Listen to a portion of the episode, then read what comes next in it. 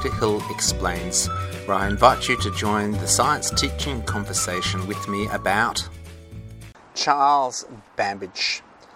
Um, he was born in 1791 to 17, 1871, so that's uh, 10, uh, 80 years old. I suppose that's right. Yeah, 80 years old. Born the same year as Faraday, but could these two people be any more different? Maybe. Sometimes called irascible genius. By definition, I've written it once in a sentence, it's therefore sometimes. Charles Babbage was a remarkable English mathematician whose ideas for mechanical calculators and thinking machines anticipated the computer age by 150 years. And it's this beautiful comprehension between motion and numbers and interrelation. I love that.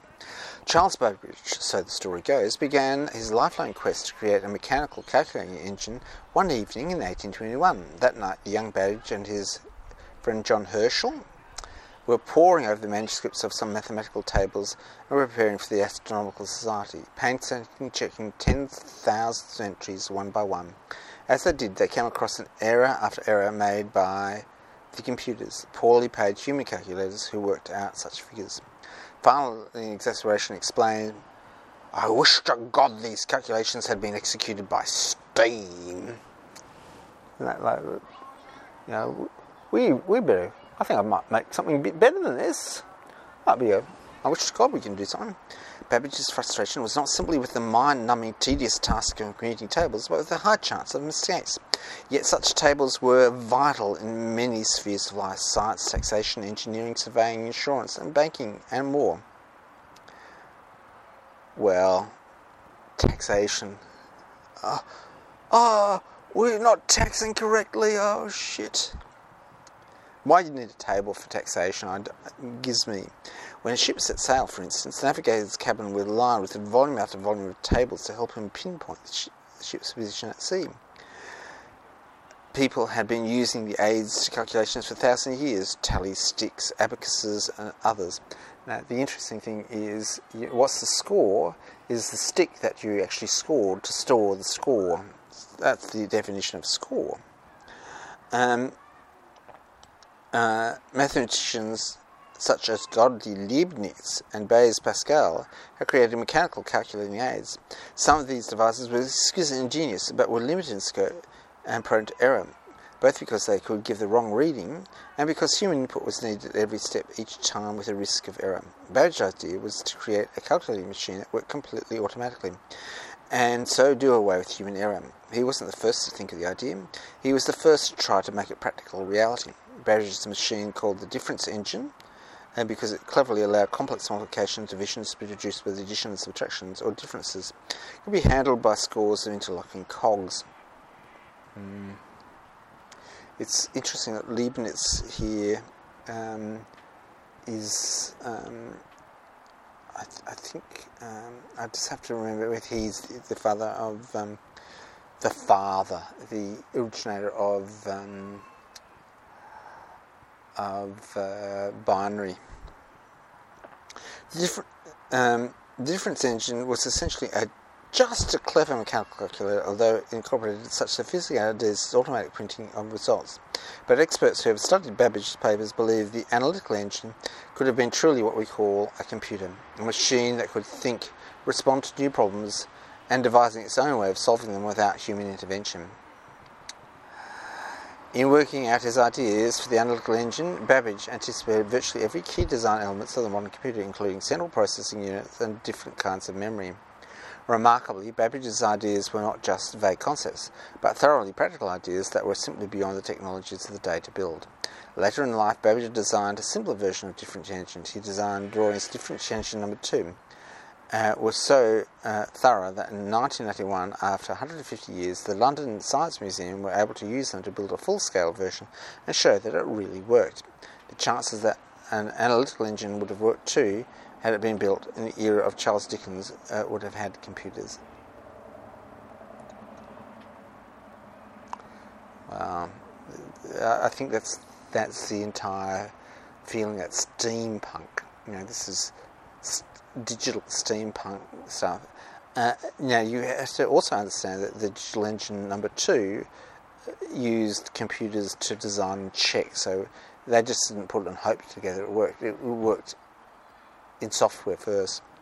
The young Babbage, born in South London on Boxing Day 1791, Babbage was the child of a wealthy parents who could afford to have him educated at some of the best private schools. His relationship with his father was never a happy one. Babbage wrote that he had a temper and most horrible uh, which can be conceived, and Babbage left him insecure, defensive streak, uh, which has plagued him all the rest of his life, a bit like Newton.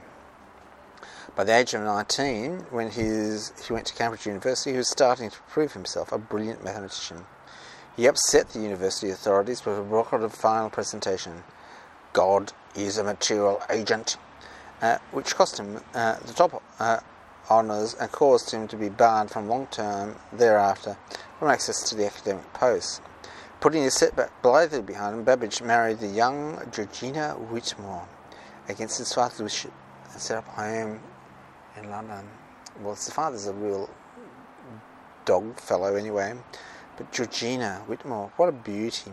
Fortunately, Babbage was likable, talented, and energetic, and soon became a leading light in the scientific circles, helping to found the Royal Astronomical Society, the Analytical Society to promote analytical calculus and statistics. Thus, when he applied for a government funding to build the full-size version of the difference engine, after a small-scale trial in 1821, he found that he had plenty of influential friends and supporters willing to vouch for his credentials. One would say, feeling uh, spectrum autism here, Vive la différence. Uh, difference engine number one was a tremendously ambitious project. No calculator had ever worked with numbers bigger than four digits, yet Babbage planned to build a machine that could handle up to 50.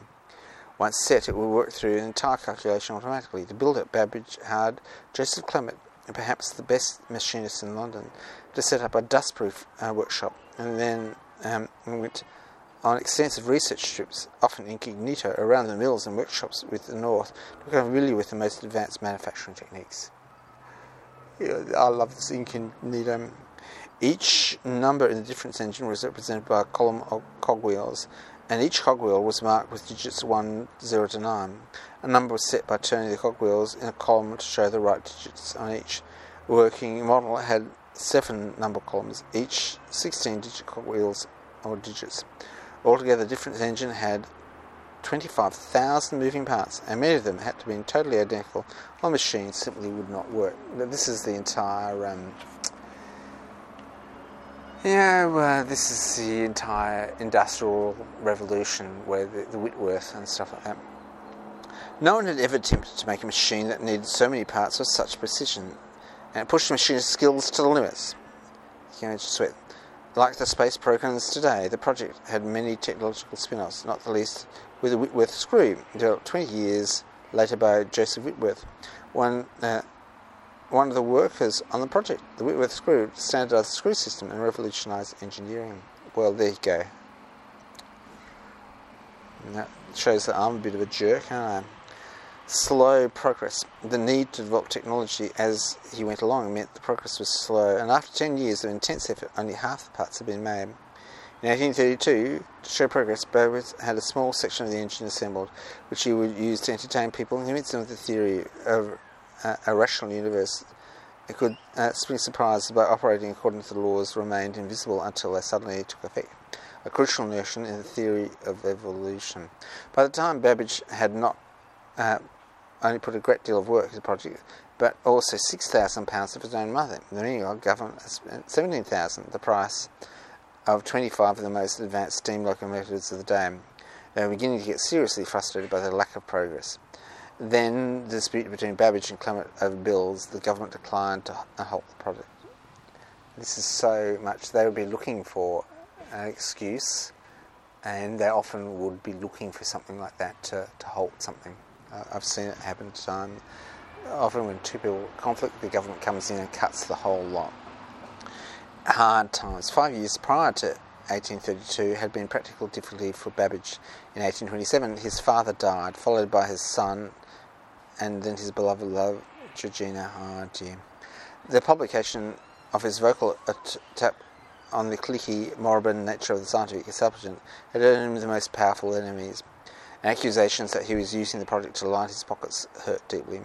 As the project ground to a halt, Babbage, for the first time in a decade, had time to reflect, and as he did so, he began to realize he could go much further with a mechanical calculation. He started to work on a grand new idea, the analytical engine. So he's someone that's going to poo, but he's got the science in his veins.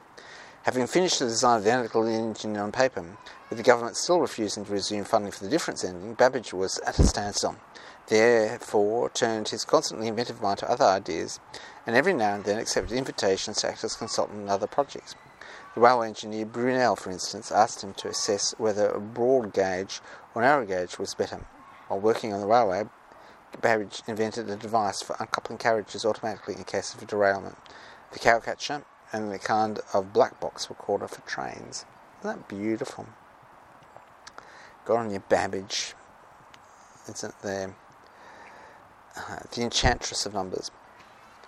Um, work on the analytical engine, though, was lonely, and Babbage's ideas were little understood, let alone accepted. So it was with gratitude in 1843 he gained a fan in the shape of a 20 year old aristocrat, Ada Lovelace, daughter of the poet Lord Byron. Wow. Ada was convinced uh, of her mathematical prowess, writing to Babbage that the more I study, the more insatiable I feel my genius for it to be. Babbage was flattered and called her the enchantress of number. Ada decided to take over publishing Babbage's ideas and arranged for publication uh, of an Italian pamphlet about the analytical engine, to which she added an extensive explanatory notes.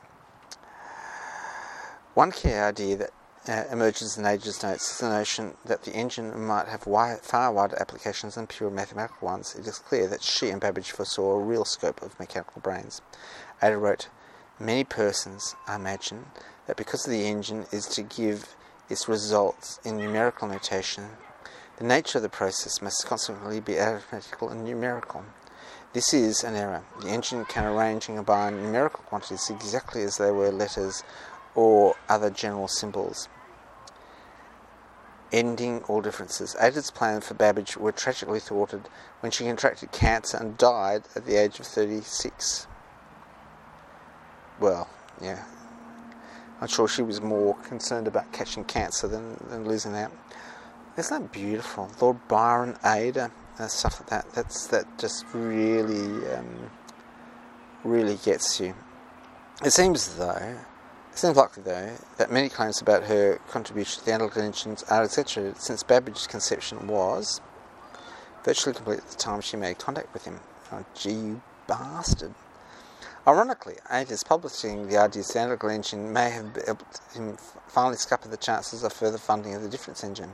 It seemed that the government uh, that Babbage himself had rendered the difference engine obsolete by his work on the analytical engine, as Prime Minister Robert Peel made clear in a stormy interview with Babbage, at the close of which Babbage turned on his heel, saying indignantly, If those are your views, I wish you good morning. Afterwards, Peel commented acidly that perhaps Babbage's machine should be used to calculate the time at which it would be of any use.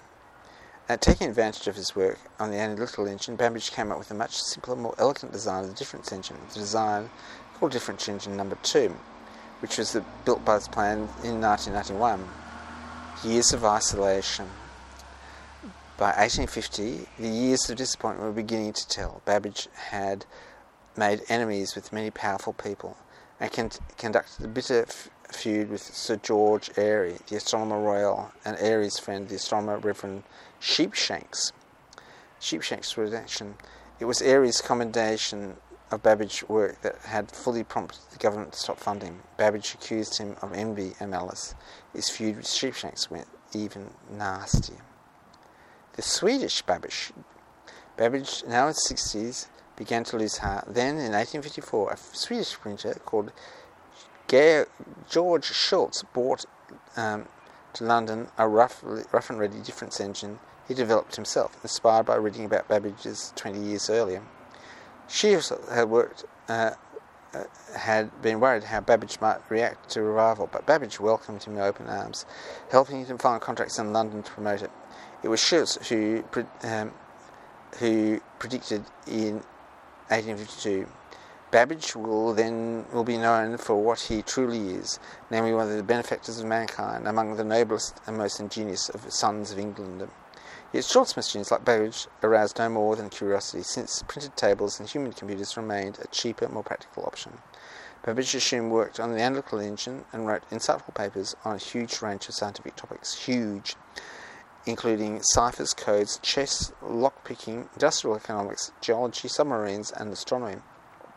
Babbage was aging, and his nights were beset by nightmares, hallucinations, and dreadful headaches. He was also plagued by street musicians outside his house, suffering an ear condition which made them playing extremely upsetting to him. In October 1871, he fell seriously ill, and on the 18th, with the organ players in the street playing he, as loud as ever, he died. Oh, that is so. So I love love Ada Lovelace, the mathematician coming along. Um, I love um, uh, love love the, uh, the story here. Is this, this Faraday? Um, it's just a pretty amazing amazing story. Thanks a lot for listening.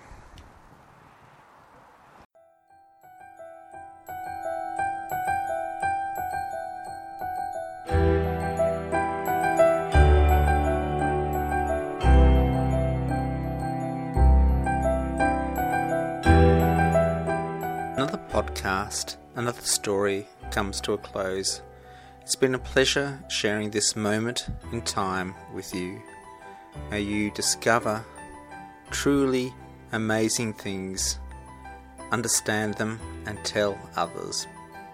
Thanks for listening.